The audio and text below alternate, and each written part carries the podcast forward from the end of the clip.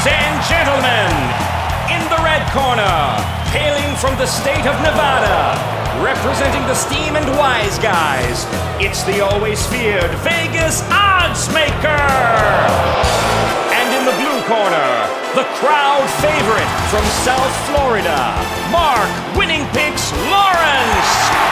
And now, let's get it on!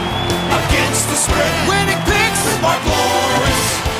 Welcome back, everybody. Once again, this is Mark Lawrence along with Victor King, full of turkey, pumpkin pie, and whipped cream. After a great Thanksgiving holiday weekend, I hope the same for you and yours was the case last week. And with that, I'm going to welcome into the show Victor King from King Creole Sports as we get ready to go against the spread on this week's college and pro football cards. And first of all, Victor, at the top of the list, how was your Thanksgiving week? It was fun, satisfying, of course, not a lot of people, uh, social distancing, but uh, enjoyable nevertheless with our uh, small little inner circle of family.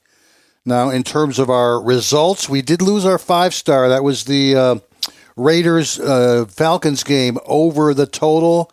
Obviously, the Raiders did not come to play in that game. What was the final score? forty-three to six. We lost that one by four points, a little bit frustrating.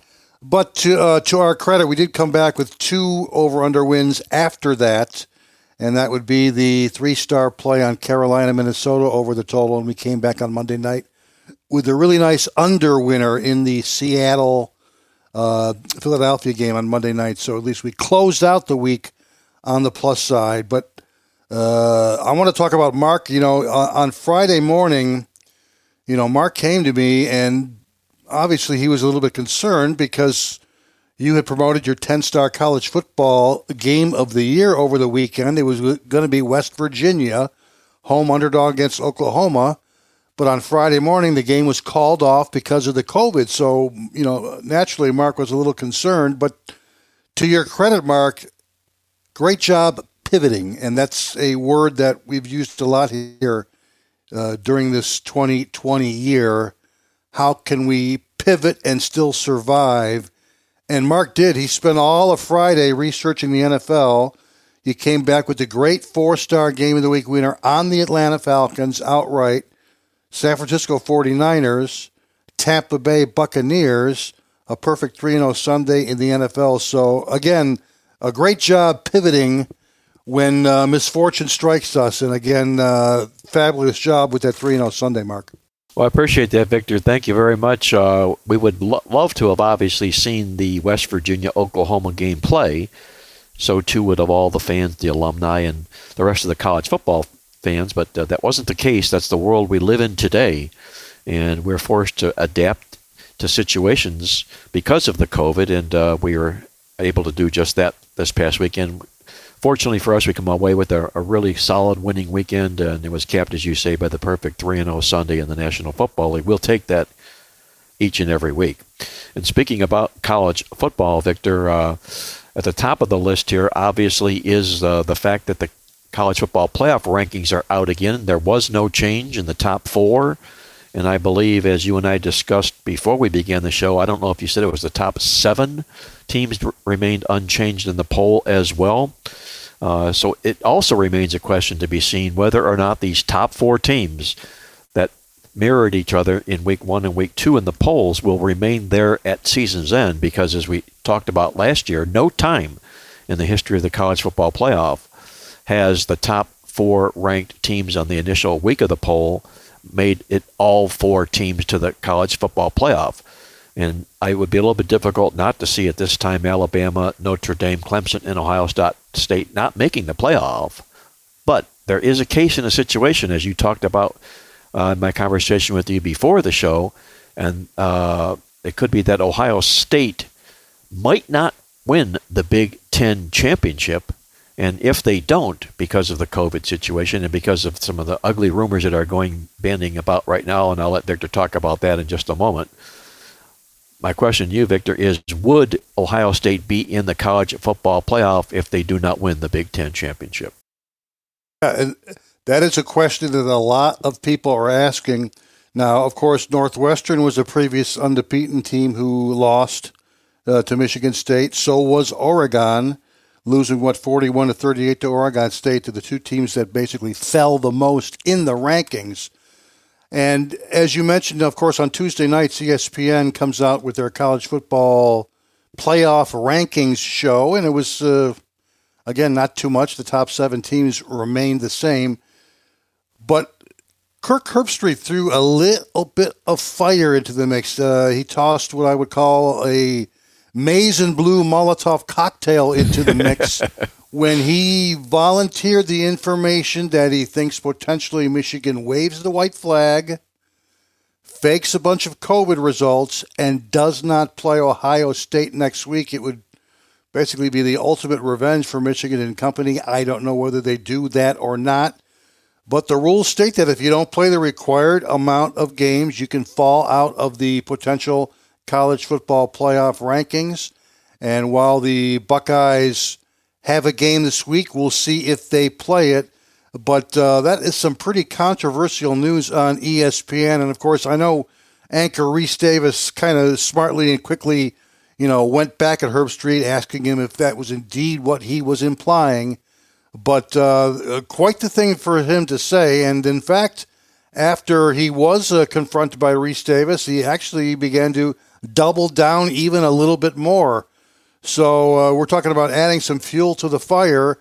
I don't know for sure whether that will take Ohio State out of the top four or not, but that is the controversy and conspiracy going on in college football right now. Yeah, it's the ugliness, part of the COVID, and it would also, like you say, Victor, maybe be the ultimate revenge for Michigan in what looks to be Jim Harbaugh's swan song season with uh, the Wolverines uh, going out. He couldn't beat them on the playing field, so maybe perhaps there's a, a little talk being bandied about about how they can beat them, uh, at least technically, by denying Ohio State a chance to win that Big Ten championship. That's interesting, and it remains to be seen. One thing that I do know, uh, and this time of the year, is I do a couple of things as we head into the month of December. Uh, when it comes to the college football scene this year, I went deep into my database, and what I learned going into my database this weekend in college football is that uh, there have been obviously an abundance of canceled or postponed, suspended games in the world of college football because of the COVID. So the question becomes, what happens to these college football teams that have three or more weeks in between games because of the COVID cancellations? Do these college football teams come out ready and fired up and charged up and anxious to play, or are they rusty because of the three-week delay between games of the COVID situation? I'll say this, that uh, in putting that study together here, there's some interesting things that I learned. Right at the top, I'll share this with you now, but more importantly, a little bit more detail than what I'm going to explain, is that the college football teams that have had the unfortunate uh, situation of having to bow out with three or more weeks in between college football games, it's been a fifty-fifty split for those teams. They're fourteen and fourteen straight up and something close to that to the spread. But when you get down deep inside of the spread, and it's all about the situations, handicapping is all about situations, and when you look inside those numbers here, a couple of numbers do jump out off the page. For instance, double-digit favorites that have had three or more weeks off in between games are seven and one against the spread the eight times they've been there. Uh, teams that are facing opponents that are off straight up in A T S losses are seven and one against the spread against those reeling football teams. Uh, I'm going to lay all this out in an article that I'll post at the playbook dot com website on Thursday.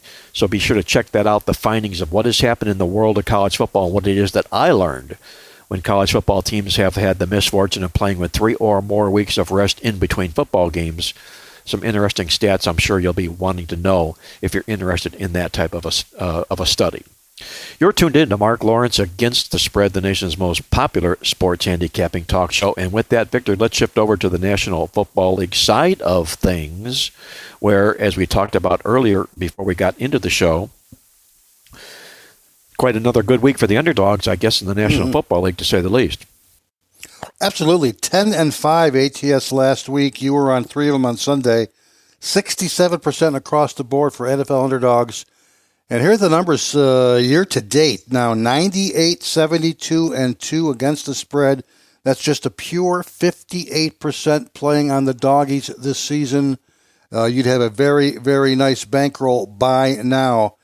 Uh, the two best situations you might want to take a look at this week, there's a thirteen and five A T S for dogs off a straight-up division win in their last game. These dogs have gone thirteen and five. Two of them going this week, San Francisco against Buffalo and Washington against the Pittsburgh Steelers.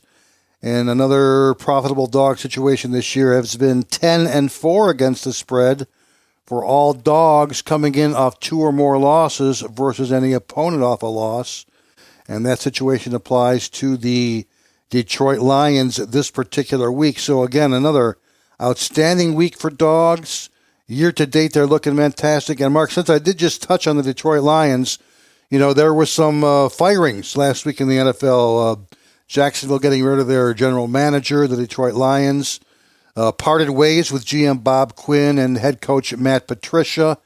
And I know for Detroit fans, they're probably thankful that that mess is over. Not a good fit for Matt Patricia. In fact, this is a guy that uh, is supposed to be a defensive guru. And in the three seasons that he coached the Lions, their scoring defense has gotten worse every season. They were allowing twenty-two point five points per game in twenty eighteen. It zoomed up to twenty-six point four last year and all the way up to twenty-nine point eight this year. So when you're a defensive guru and your team regresses on defense like it has over the last three years, it is indeed time to go.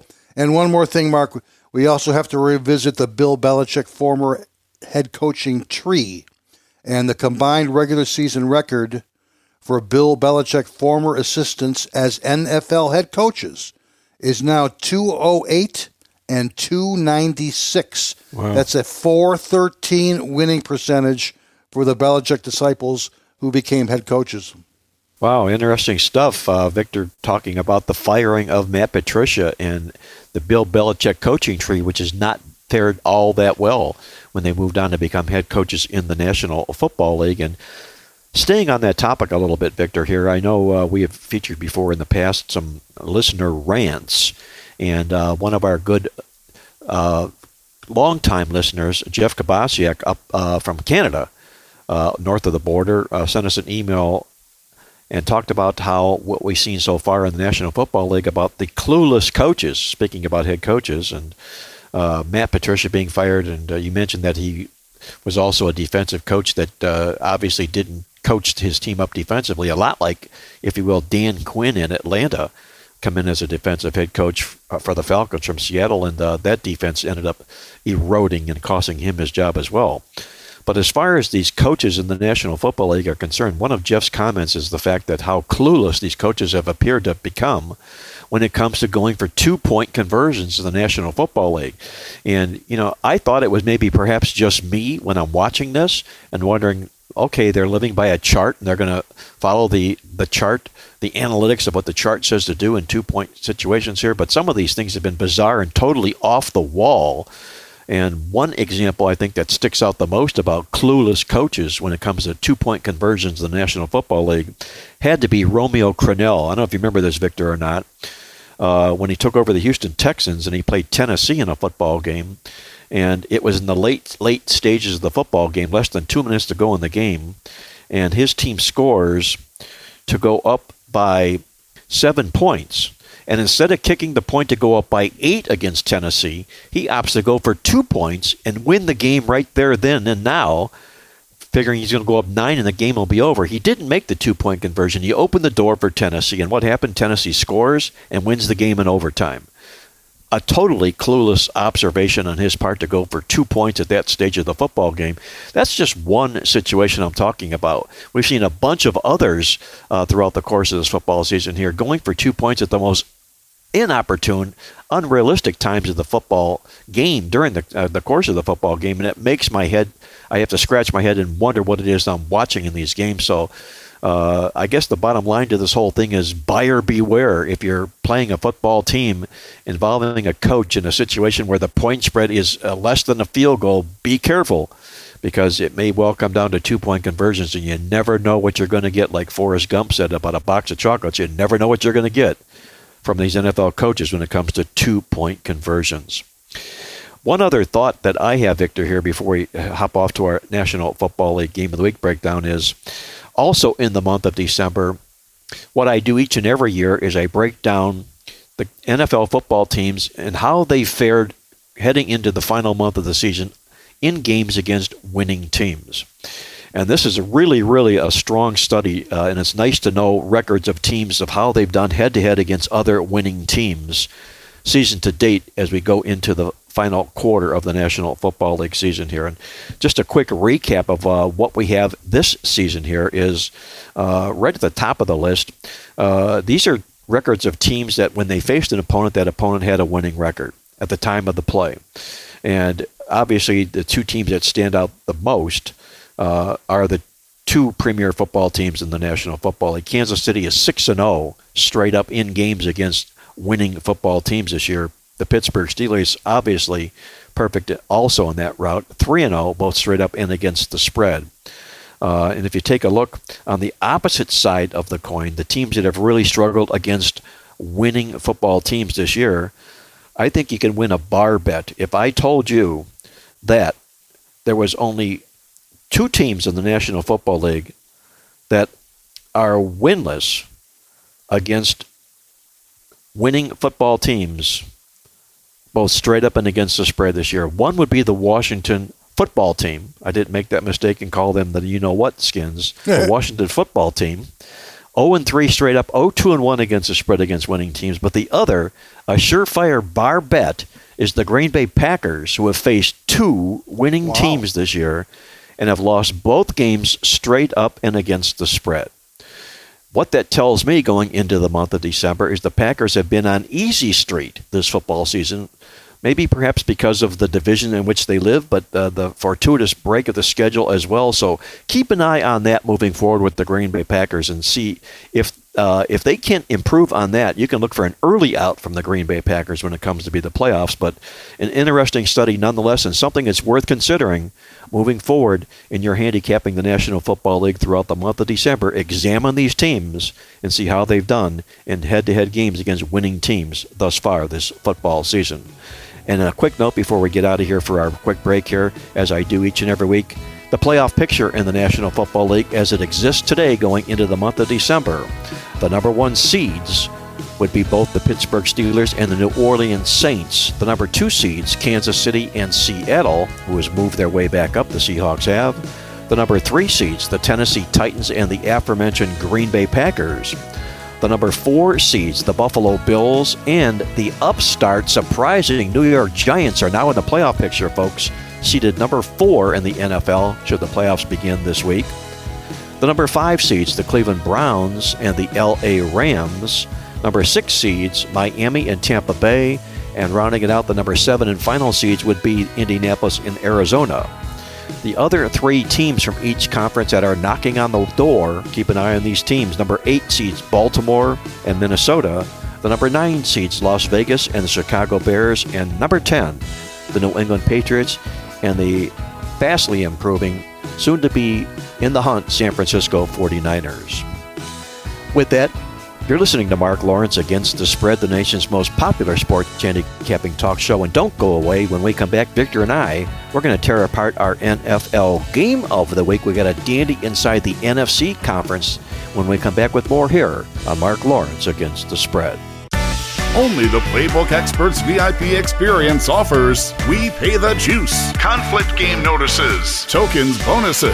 S M S alerts. And genius game alerts. It's the only customer experience of its kind. To find out more about becoming a Playbook Experts V I P, log on today at playbook dot com or call toll free for more information at one eight hundred playbook. Become a V I P this football season with your Playbook Experts V I P member. All new Playbooks tokens are here. Only at playbook dot com can you earn rewards and get up to one hundred dollars in free Playbooks tokens to use as you choose. And with your Playbooks tokens, you can use them for Playbook Experts picks and selections. Plus, you earn twenty percent in free bonus tokens when you do. If you haven't got your one hundred dollars in free Playbooks tokens, do so now. Simply visit playbook dot com and click on the tokens link. It's that easy. That's the all-new Playbooks tokens waiting for you at Playbook dot com. You're tuned into Mark Lawrence Against the Spread. And now, let's throw it back to Mark.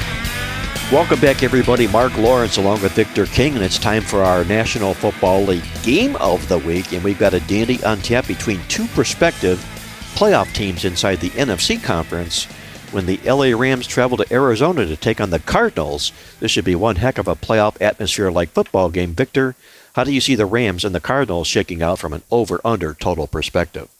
Before I get into my over-under breakdown, Mark, as long as you were talking about clueless coaches, I got to throw in my two cents worth at least to get this off my chest. And my clueless coach in the N F L is Anthony Lynn of the Los Angeles Chargers.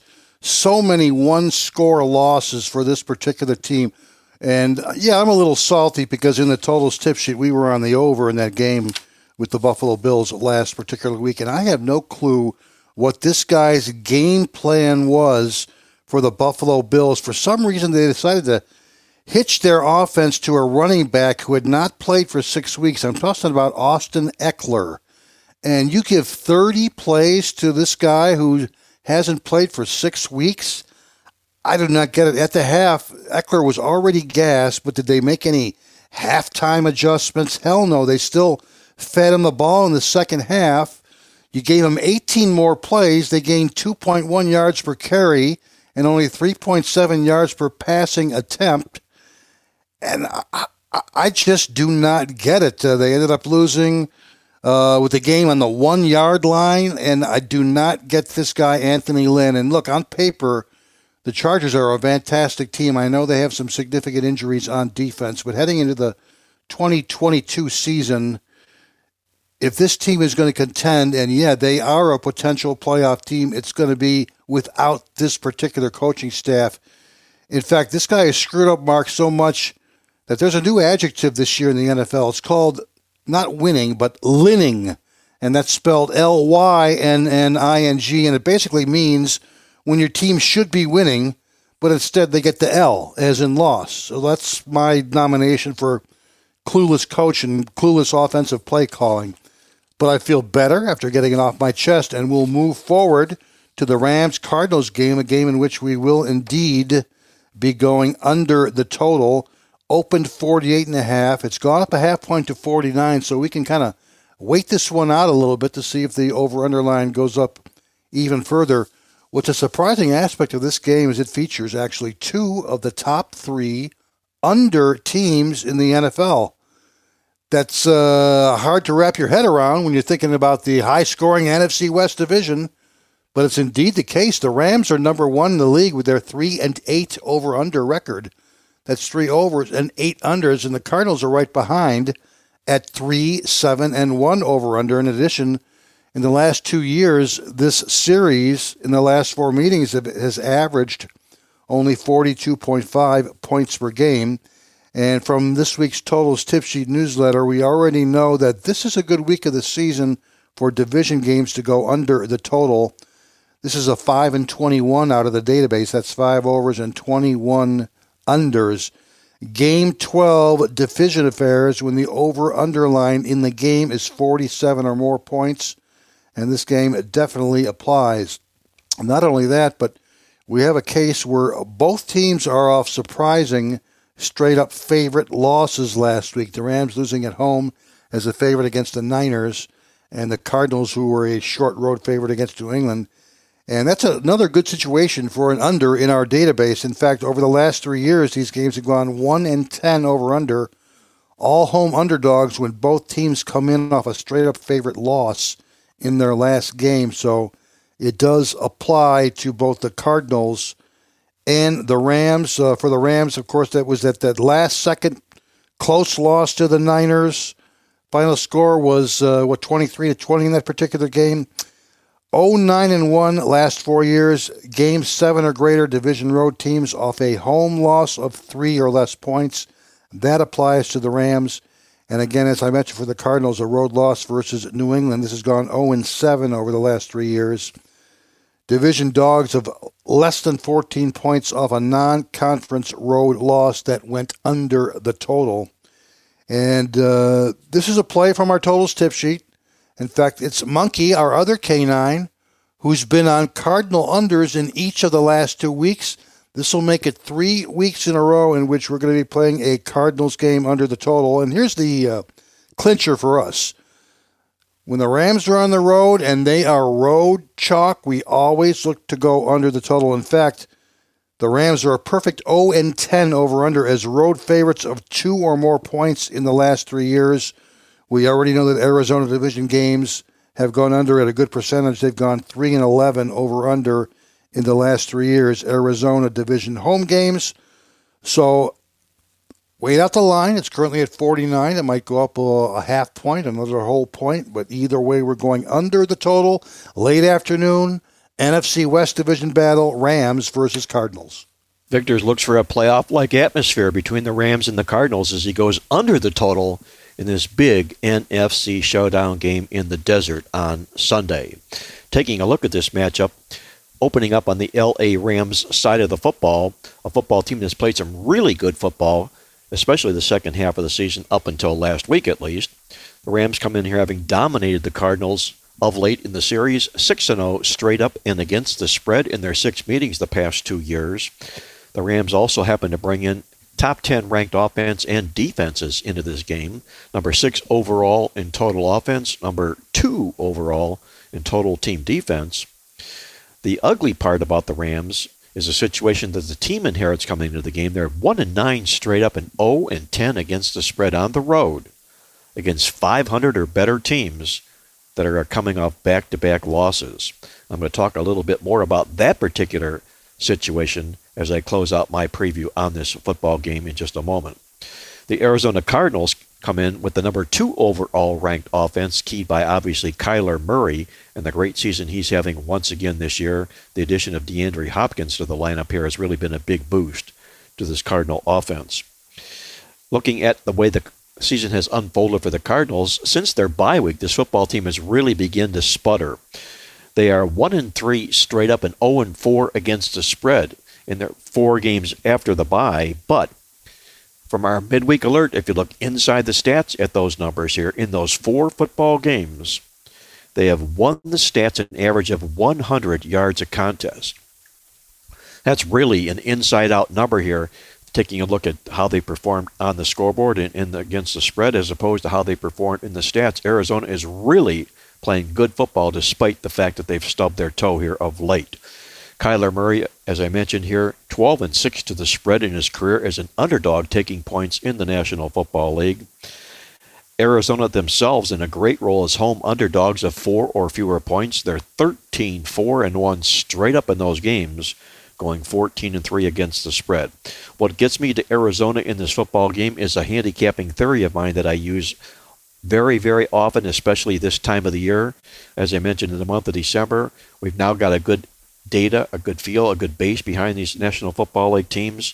And what works for Arizona in this game for me is the fact that winning teams, when they're playing at home off back-to-back road losses, which Arizona is, that winning team who comes home off back-to-back road losses, they sometimes get overcompensated for by the public and the odds maker, given the fact that they're off back-to-back losses. But remember, they both occurred on the road, and this is still a winning team. When that last loss came as a favorite on the road, in the second half of the season, this angle applies from game nine on out. Those teams are twenty-one and seven against the spread when their opponent is coming off a home game. With that, I'll stay at home with the Arizona Cardinals and take the points in this football game for my side in this big N F C West Division showdown on Sunday. You're tuned in to Mark Lawrence Against the Spread, the nation's most popular sports handicapping talk show, and it's time for our one of our favorite segments on the show as we hop out to Las Vegas and get the Vegas vibe from our good friend Andy Isco, joining us from the logical approach dot com in Vegas. And Andy, the first question I have to ask you is, how did the scales look this week after that big Thanksgiving hoedown that you had? I understand it was quite a feast for Andy Isco Thanksgiving Day. Well, Mark, I'm uh, still looking at leftover turkey that'll probably take me uh, not too far from Christmas Day. So it was a very enjoyable, uh, well, either that or I'm going to eat very, very tiny bites, which is not like me. So uh, it was very enjoyable Thanksgiving, both the food uh, and the football and the uh, uh, the friendliness and familyness, et cetera, which uh, uh, was able to be enjoyed, albeit uh, from a distance. Uh, nonetheless, the results for the contest this past week uh, were considerably better than the week before, but then again, it all would have only taken one winner amongst the consensus plays for it to improve upon Week eleven, and indeed it did. In fact, we'll start with the Super Contest uh, Classic. That It's the contest that drew one thousand one hundred seventy-two entries. That's the uh, the gold standard by which contests are, have been measured these days. fifteen hundred dollars entry fee, five picks a week over the seventeen-week season. Heading into last week, the uh, consensus was twenty-five, thirty-one, and one as the result of an oh and five in Week eleven. However, this past week, Week twelve, uh, three and two for the consensus, bringing the record for this season up to twenty-eight. Uh, thirty-three and one. Uh, the number one pick in the contest was was a winner last week, as that was a play on Seattle uh, with their win Monday night and uh, a cover with the contest line of five, even though a lot of books uh, got uh, middled on that game when the game fell six, when Uh, when uh, Coach Peterson uh, inexplicably, I believe, went for uh, a single point uh, when down by uh, uh, eight at uh, the final minute of the game after neglecting or failing to go for a field goal when they had an opportunity earlier in the uh, fourth quarter when they were down by eleven. That being said, it does count as a winner for the contest, six, five, and one for the season, looking at the number one selection each week for the twelve weeks. The third quarter also came to a conclusion last week, and there was one winner who went sixteen, three, and one for the four weeks, weeks thirteen. Uh, weeks uh, nine through twelve, and that was good enough to take home uh, the first place prize. Uh, the second place finisher was fifteen, four, and one, uh, one full point behind the sixteen and a half compiled by the winner. As far as the main contest itself, the leaderboard looks as follows. There's one person with a lead uh, right now of three points, forty-one, seventeen, and two. That's a total of forty-two out of a possible sixty points, and that works out to a seventy point oh winning percentage. As I mentioned, that's good enough for a lead over three contestants tied at thirty-nine, one further back at thirty-eight and a half, two behind that at thirty-eight. There are six at thirty-seven and a half, and six more at thirty-seven, which works out to a total of nineteen contestants within five points of the leader, who has those forty-two points, as I mentioned, and at thirty-seven out of the sixty points. Right now, if you're hitting sixty-one point seven percent with those uh, thirty-seven points or more, you're within five of the lead. Overall, there are forty-one contestants in the field with exactly uh, thirty-six points or more, and that works out to sixty percent exactly. one hundred eighteen contestants are in the money right now. The contest pays the top one hundred in ties. In order to be in the money right now amongst the one hundred eighteen contestants, uh, you need to have accumulated at least thirty-four or more points, which works out to a modest winning percentage of fifty-six point seven percent. But in this season, where it's a short field in the Super Contest due to several factors that we've discussed in the past, the main one being the COVID, which uh, reduced the number of people coming in from out of town uh, from being able to sign up this season, and of course the main reason uh, really being the uh, competition provided by the Circa and their new contest that started last year. We'll have that in a moment. The Super Contest goal, which uh, is a winner-take-all five thousand dollars entry fee. There were seventy-two entrants, three hundred sixty thousand dollars awaiting the sole winner of the contest.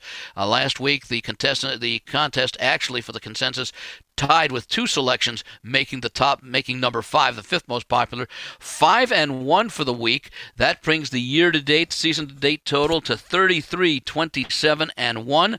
The top selection in the contest last week was a winner with the San Francisco forty-niners against the Los Angeles Rams, and for the season, seven, four, and one for the number one selection amongst the five thousand dollars entry fee contestants in the Super Contest Gold.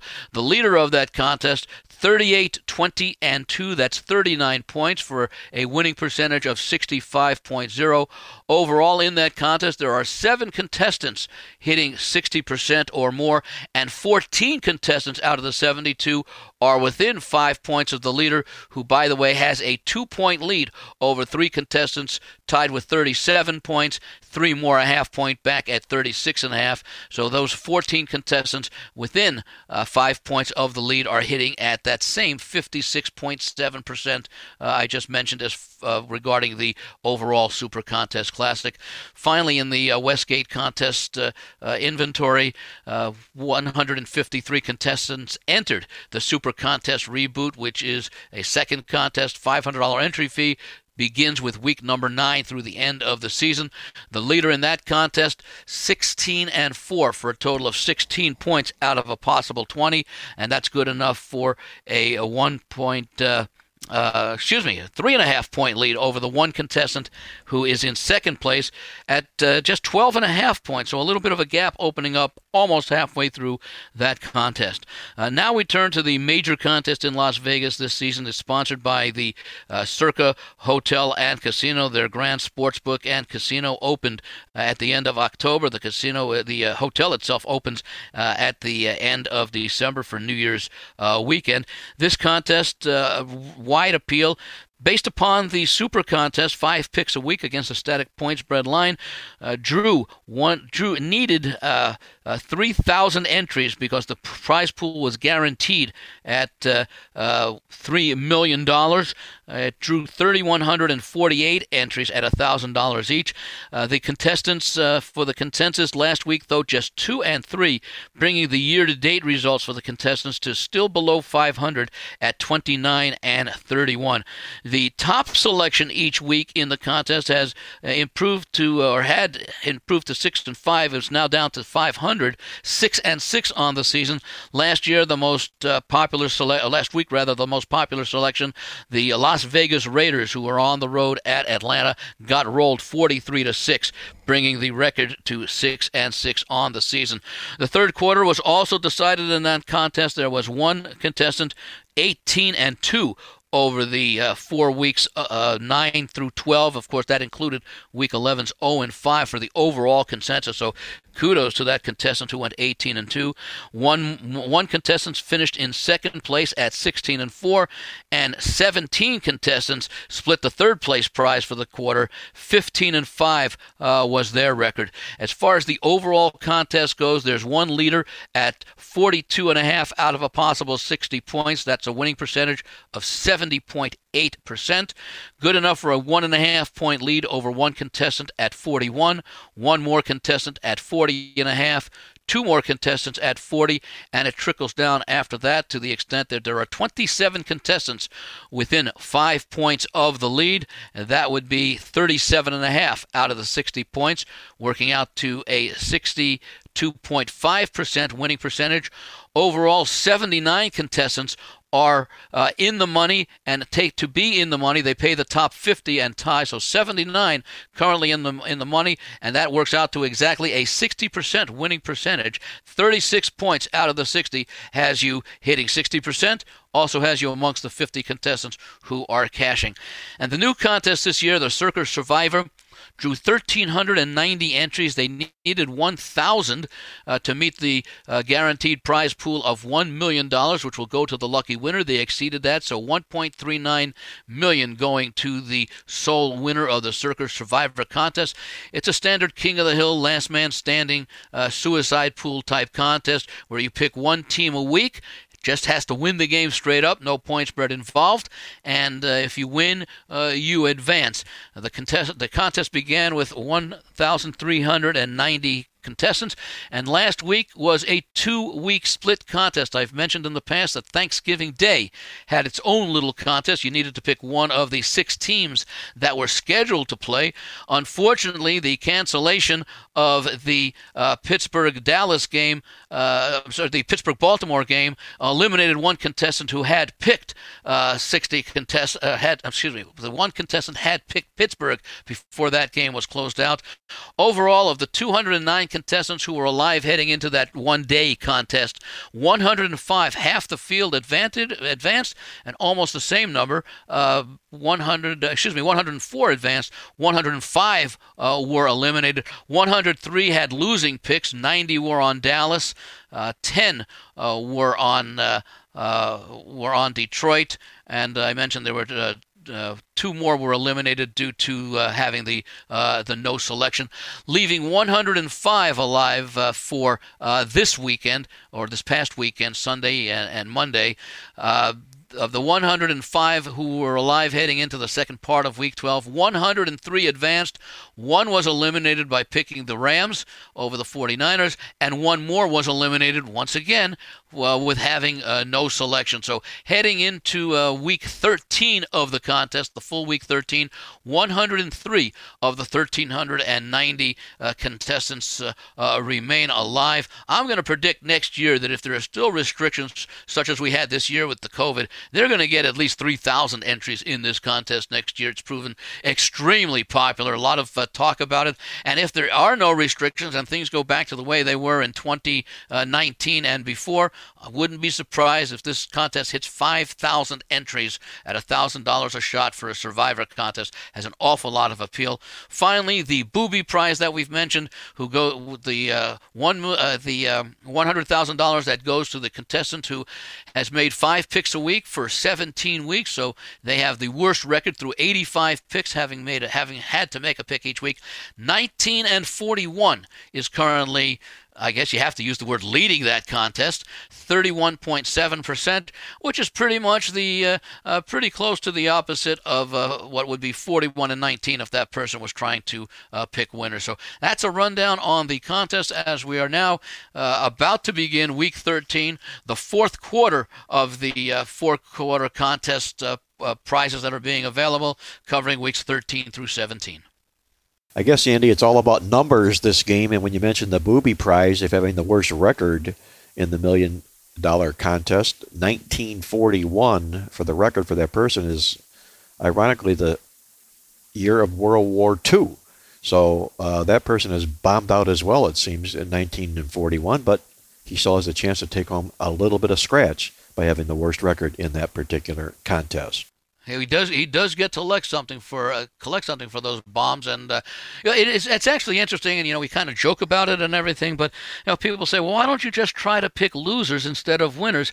And I used to think that, you know, maybe it's it's not the same. It's it's it's it's a little different because you are eliminating teams that you think have very little chance of winning, as opposed to giving more consideration to a team that, yeah, they're a weak team, but maybe they can cover. So it's a really a different strategy that you use. In other words, you don't just try to pick losers using the same techniques and the same approach that you use in picking winners. At least that's what uh, I've been gathering from my own experience uh, and from the experience of talking to others on the subject. That uh, it's not as easy as it sounds, and it's certainly more difficult and more uh, certainly more different than uh, the normal way that you go about when you're looking to pick out the good teams as opposed to looking to avoid the bad ones. We're visiting with Andy Isco from the logical approach dot com in Las Vegas, and if you haven't done so yet, I encourage you to download his weekly newsletter just in time for the football games this weekend. You can log on at the logical approach dot com and have that newsletter in your hands for the games this weekend. With that, Andy, let's uh, take a look, if you will, at the early lines in the National Football League for next week. Compliments of Jay Cornegay and the Superbook in Las Vegas, and perhaps any arguable major changes you've seen from those lines from what was previous to this week. Any observations on your part would be greatly appreciated. Sure, Mark. And beginning with the uh, uh, the adjusted lines that were put up for Week thirteen, as we mentioned, these lines, uh, the advanced lines that are able to be bet at the uh, Superbook at uh, at the Westgate, put up Tuesday in advance of the game preceding the games for which these lines are put up. So, for example, uh, these lines for December third, uh, which was last third, uh, excuse me, uh, which was which is going to be this week's games, were put up uh, two days before Thanksgiving, two di- uh, the Tuesday before Thanksgiving. Uh, the only note of significance, Miami was a ten and a half point home favorite over Cincinnati when that game was taken off the boards prior to Sunday's actions. When that game came up afterwards, Cincinnati, a tight loss to the Giants. Miami, an uninspired but comfortable win at the Jets. There was a one-point adjustment when they hung the line again Sunday afternoon. Cincinnati came back in as an eleven eleven and a half point uh, home favorite. Indianapolis at Houston. The Colts uh, were three and a half point road favorites initially. Of course, Indianapolis lost at home to Tennessee. Uh, Houston had uh, their game on uh, Thursday uh, where they easily handled uh, Detroit. Interestingly, there was an adjustment. It didn't seem necessarily warranted uh, other than to perhaps f- go from Indianapolis from three and a half down to three. Yet that line was put up at two and a half, so they crossed over three uh, based upon uh, the impressive Houston win and the solid loss that Indianapolis had to Tennessee. However, interestingly again enough, that line went right back up as far as the bettors moved it up to three and a half, feeling that the three and a half was better than the two and a half. Uh, other lines of note, this one's pretty interesting. The Rams at the Arizona Cardinals. Prior to the games being played, this line was originally posted uh, Arizona a one-point home favorite. However, the early betting action actually had the Rams a one-and-a-half-point favorite when the game was taken down Sunday afternoon. Then after Sunday's results were in, with the Rams losing to uh, the forty-niners and Arizona losing on a uh, late field goal at New England, the Rams continued to be the favorite, but they were adjusted up to two and a half. That line has now gone to Rams minus three at uh, Arizona. Uh, Green Bay, of course, uh, they were six and a half point home favorites against Philadelphia when that line went up and when it came down on Sunday, uh, prior to their Sunday night game against Chicago. When the line was put up on Monday morning, uh, it opened at seven and was further bet up to seven and a half prior to the Monday night game where uh, Philadelphia lost at home to Seattle. When that game was reposted once again on Tuesday morning, Green Bay was installed as a nine-point favorite. Game between New England and the Chargers. The Chargers were one and a half point home favorites when that line came up following Sunday's action. It was made a pick'em, and Kansas City only a one-point adjustment based on last week's results. They're hosting Denver on Sunday. They had been a thirteen-point favorite when the game was initially posted and then taken down on Sunday, put back up as fourteen-point uh, double-digit home favorite. Looking now ahead to week number fourteen, these will be the games that are scheduled to begin on Thursday, December tenth through Monday, December fourteenth. The Monday, the Thursday night game on Thursday, December tenth, the Los Angeles Rams hosting the New England Patriots. The Rams six and a half point home favorites. On Sunday, December thirteenth, Green Bay will be at Detroit. The Packers seven point road favorites. Tennessee at Jacksonville. Tennessee a nine and a half point road favorite at the Jaguars. Dallas favored by three and a half at Cincinnati. Arizona favored by three as they travel across country to face the New York Giants. Houston will be at Chicago. The Texans, one and a half point road favorites. Denver will be at Carolina, where the Panthers were installed as four-point home favorites. Minnesota at Tampa Bay. Tampa Bay at home favored by six and a half. Kansas City, seven-and-a-half-point road favorites at your Miami Dolphins. The Raiders will be hosting the Indianapolis Colts in one of two very key games in what will be a three-game homestand uh, that uh, that starts next week. They host the Indianapolis Colts in a game that could have uh, wild-card implications. The Colts, two-and-a-half-point road favorites. The Jets will travel across the country to Seattle, where the Seahawks have been installed as fifteen-point home favorites over the still winless New York Jets. Atlanta at the L A. Chargers. This game has opened a pick'em. The New Orleans Saints will be in Philadelphia, where the Saints will be six points, or have opened six-and-a-half-point road favorites. San Francisco will be hosting the Washington football team. And, of course, this game will be played at State Farm Stadium in Arizona, the home of the San Francisco forty-niners, both for this coming Monday night's game against Buffalo and the following Sunday's game against Washington due to COVID restrictions in place in Santa Clara County, uh, forcing San Francisco to find a new location. Uh, so whether you want to look at this as a home game for San Francisco, I'm actually looking at it as a neutral site game. San Francisco, a four-and-a-half-point home favorite. Of course, let me just mention that the previous game, San Francisco hosting Buffalo, initially thought to be in San Francisco. That's this Monday night's game. Buffalo opened as two-and-a-half-point road favorites before the game uh, was put back up uh, uh, with Buffalo still a two-and-a-half-point road favorite. Uh, Pittsburgh at Buffalo in a key A F C game uh, on Sunday night, December uh, thirteenth. Pittsburgh, two and a half point road favorites. And of course, uh, this is this line was put up before Pittsburgh has finished Week's twelve schedule, much less the Week thirteen game against uh, uh, Washington. So it's really almost like a two-game look-ahead line for Pittsburgh. Two and a half on the road at Buffalo. Monday, December fourteenth, the Baltimore Ravens at Cleveland in an A F C North uh, contest. Baltimore favored on the road by three. And similarly to uh, uh, the Pittsburgh game, uh, the Baltimore, the other half of that Baltimore-Pittsburgh game that was moved to Wednesday of uh, of this week. Uh, so Baltimore will also be playing Dallas prior to facing Cleveland on Monday the fourteenth. A lot of what Victor King talked about in the totals tip sheet this week about it being an incomplete week as far as scheduling goes in the National Football League with all of the COVID situation reshuffling going on. But nonetheless, Andy Isco, our good friend from Las Vegas, gets through it all with an early look at the early lines for next week's games in the National Football League. And with that, Andy, before I let you go, I know our listeners would love to know what you've got on tap for your complimentary play on the show this week. Yeah, before I get to that, Mark, I do want to mention I'm not a, fav- uh, a fan of uh, moving these games to Tuesday and Wednesday. It does a disservice, not necessarily to the opponent of the team that is forced to move the game, but the opponents of that opponent who will perhaps not get the same benefit by uh, the added rest involved affecting a team that's uh, competing against in its own division. So I think the N F L needs to reconsider things from a competitive standpoint. But that being said, I'm going to go to the game I mentioned during the uh, line recap, the Chargers uh, pick 'em at home against uh, uh, New England. Uh, the Chargers continue to play very well for large portions of games, uh, yet they also continue to fall short uh, at the Uh, final gun.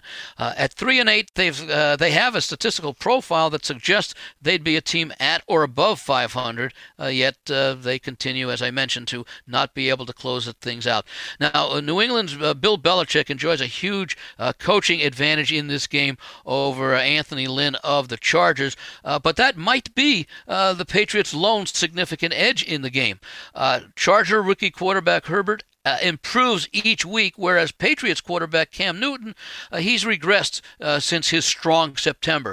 Uh, Belichick has long had success against rookie quarterbacks, uh, but this team uh, th- this season, they lack the talent of past squads, squads both uh, on uh, both offense and defense. And of course, recall on defense, a number of Patriot players opted out of participating this season. So the Patriots uh, were at a disadvantage really uh, from the start. Now, this point spread may be a bit telling as well, this uh, game right at Pick'em. You go back about two weeks when the Patriots were favored by two at uh, at Houston. Uh, the Pats lost by seven in that game. They held only brief leads in the the uh, first half. Now, unlike in the Tom Brady era, uh, the Patriots uh, have been plagued by turnovers this year. Brady was uh, annually amongst the league leader in fewest times turning over the ball. Uh, the Patriots are now pretty much an average team with Cam Newton in charge. Uh, the Chargers have the number two passing attack and have a decent running game that's now been bolstered by the return from injury of a running back Eckler. So it gives them a little bit more balance than they've played over the past month or so. Uh, New England also has a strong game, strong ground game, but their passing game is below average. So I'm going to look for the Chargers to finally take advantage of facing an opponent that comes in deficient in some of the categories in which the Chargers have strengths. And you're basically just asking them to win this game. Normally you would have expected uh, the Patriots to have been a favorite. Even the advanced line was pick 'em. I think this line is telling. Uh, the public still likes New England, and they may uh, side with them after that win last week. I'm on the Chargers this week. Andy Isco joining head coach Anthony, turning it from winning to winning this week, the L A Chargers over New England for his complimentary play on the show. And once again, Andy, a great job as always. We look forward to visiting with you once again next week here on Mark Lawrence Against the Spread. Until then, I wish you the very best of luck and may the ball bounce your way. Thanks, Mark, and I wish you, Victor, and of course all the listeners the same uh, amount of success. And uh, let's have a strong finish in the stretch run and hopefully, hopefully, as few, if any, interruptions as possible in scheduling. Let's hope so. That was Andy Isco joining us from Las Vegas. And don't go away, guys. When we come back, we'll share with you our complimentary plays from myself and Victor when we're back with the final segment here on Mark Lawrence Against the Spread. If you haven't seen Andy Isco's The Logical Approach football newsletter, then you owe it to yourself to download this week's newsletter in time for the football games this week. Check out the new issue every week at the logical approach dot com. See what winning football information is all about at the logical approach dot com. We're going against the spread with Mark Lawrence after this. Attention sports fans, it's time to get in on all the football action at my bookie dot a g. This industry-leading website is renowned for having the best odds and more betting options than any other sportsbook online. Get the odds you want and the fast payouts you need, guaranteed. That's my bookie dot a as in Apple and G as in games. Tell them Mark Lawrence sent you. Only the biggest, only the best, only at my bookie dot a g. Sign up today. To put a final spin on this week's show, let's do what Mark does best, his awesome, awesome angle of the week. All right, guys, let's get to it. Our awesome angle of the week this week, it comes compliments of the Playbook football newsletter this week, and it comes from my Bet You Didn't Know handicapping article, which I title Substitute, one of the hit songs from The Who, one of our back classic Playbook Black Book articles, and the way substitute works is this.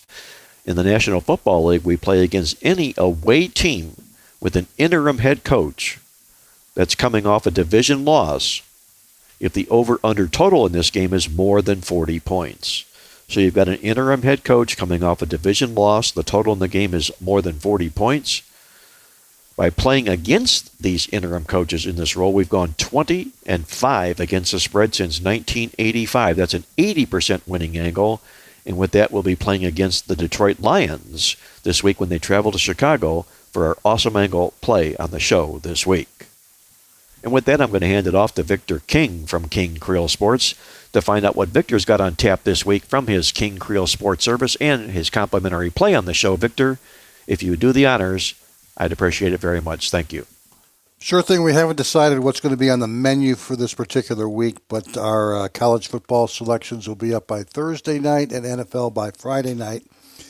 And for the uh, free play this week, we're going to give the ball to Tuco again, and why not? You know, last week, uh, Tuco's play, his team total of the week was on Minnesota Vikings over twenty-seven points in their game against the Carolina Panthers. And after three quarters, Tuchel thought he was done for because the Vikings only had ten points. But give him credit, a big-time comeback. They scored seventeen points in the fourth quarter. Uh, I'm sorry, eighteen points in the fourth quarter. There was a two-point made conversion, including a winning touchdown pass with forty-three seconds left. They ended up scoring twenty-eight. They beat the Panthers twenty-eight to twenty-seven. Tuchel went from the doghouse to the penthouse with that one, so he deserves some credit, and we're giving him the ball this week, and he's sticking to the N F C North Division, and he's playing the Green Bay Packers this week. They are expected to score, their over-under line is twenty-eight points in their home game against the sad sack Philadelphia Eagles, and Tuco is playing the Packers over that total of twenty-eight points. Why not? We already know that Green Bay is now the number one in the league in scoring this year at thirty-one point seven points per game. And in fact, those numbers improved to an even higher thirty-four point two points per game when facing any less than six hundred opponent. Uh, I know uh, earlier in the show, Mark remarked how Green Bay has struggled against good teams, but they've certainly beat up on the bad teams, and Philadelphia definitely qualifies there. Uh, in the last three seasons, the Packers have averaged thirty-one point six points per game as non-division home faves of less than two touchdowns. Last Sunday night, they sure looked pretty good when they were up for, what, forty-one points against that uh, good Chicago Bears defense. And N F L home favorites of greater than a field goal who scored forty points or more at home in their previous week have averaged thirty-two point zero points per game. And, of course, the Eagles are coming into this one um, on short rest off that Monday night game against the Seahawks. And N F L teams off a home loss versus Seattle have allowed thirty-three point zero points per game. and non-division road dogs off a Monday night home loss have allowed thirty-two point five points per game. And the clincher for Tuco is the fact that uh, Philadelphia, a great under team at home. We played them at home Monday night. We cashed with the Seahawks. But a very good over team on the road. And in fact, the Philadelphia defense has allowed thirty-two point five points per game in the last three years as pure road dogs of a field goal or more. So Tuco's going Green Bay Packers over twenty-eight points. Don't forget, we do love that under in the division game between the Rams and uh, the Cardinals as well. Tuco goes over the total in the Green Bay Packers game for complimentary play on the show this week. And be sure to check out all of the plays from King Creole Sports this weekend at playbook dot com. You'll be glad you did. With that, before I get to my complimentary play on the show, a quick reminder once again from our good friends at my bookie dot a g. You can still qualify for up to a one thousand dollars sign-up bonus when you log on now at my bookie dot a g and use the promo code PLAYBOOK. That's up to a one thousand dollars sign-up bonus. Use the promo code PLAYBOOK at my bookie dot a g, or you can call them toll-free to take advantage. The number is one eight four four, eight six six, B E T S. That's one eight four four, eight six six, two three eight seven to get up to a one thousand dollars sign-up bonus at my bookie dot a g. My big news this weekend will be the release of my N F L False Favorite Play of the Week going this weekend. It's obviously a live dog I see winning the game straight up, a team that perhaps, in my measure, could have been a favorite in the football game, but yet they come the dog. We're documented thirteen, two, and one on this play. It's all part of another ninety-nine dollars football weekend of winners, or it's included with our double ten-star December package with every football release I make, including our ten-star N F L and College Bowl Games of the Year plays, all the College Football Bowl games through January first, and every selection for just two hundred ninety-nine dollars complete. Take your choice. Either way, log on today at playbook dot com or call me toll-free to get on board now for the N F L False Favorite Play of the Year at one eight hundred, three two one, seven seven seven seven. And with that, my complimentary play on the college football card this week, we're going to go inside the Big twelve Conference and take the points with T C U when they host Oklahoma State this weekend. We're going to fade Oklahoma State, who has really fallen upon hard times of late here after a four and oh start. This team comes into this football game having lost the money five straight games in a row. Even worse, our midweek alert reminds us that they are oh and three in the stats. They've been outgained each of their last three football games in a row, a sign of a team really slip, leaking oil, if you will.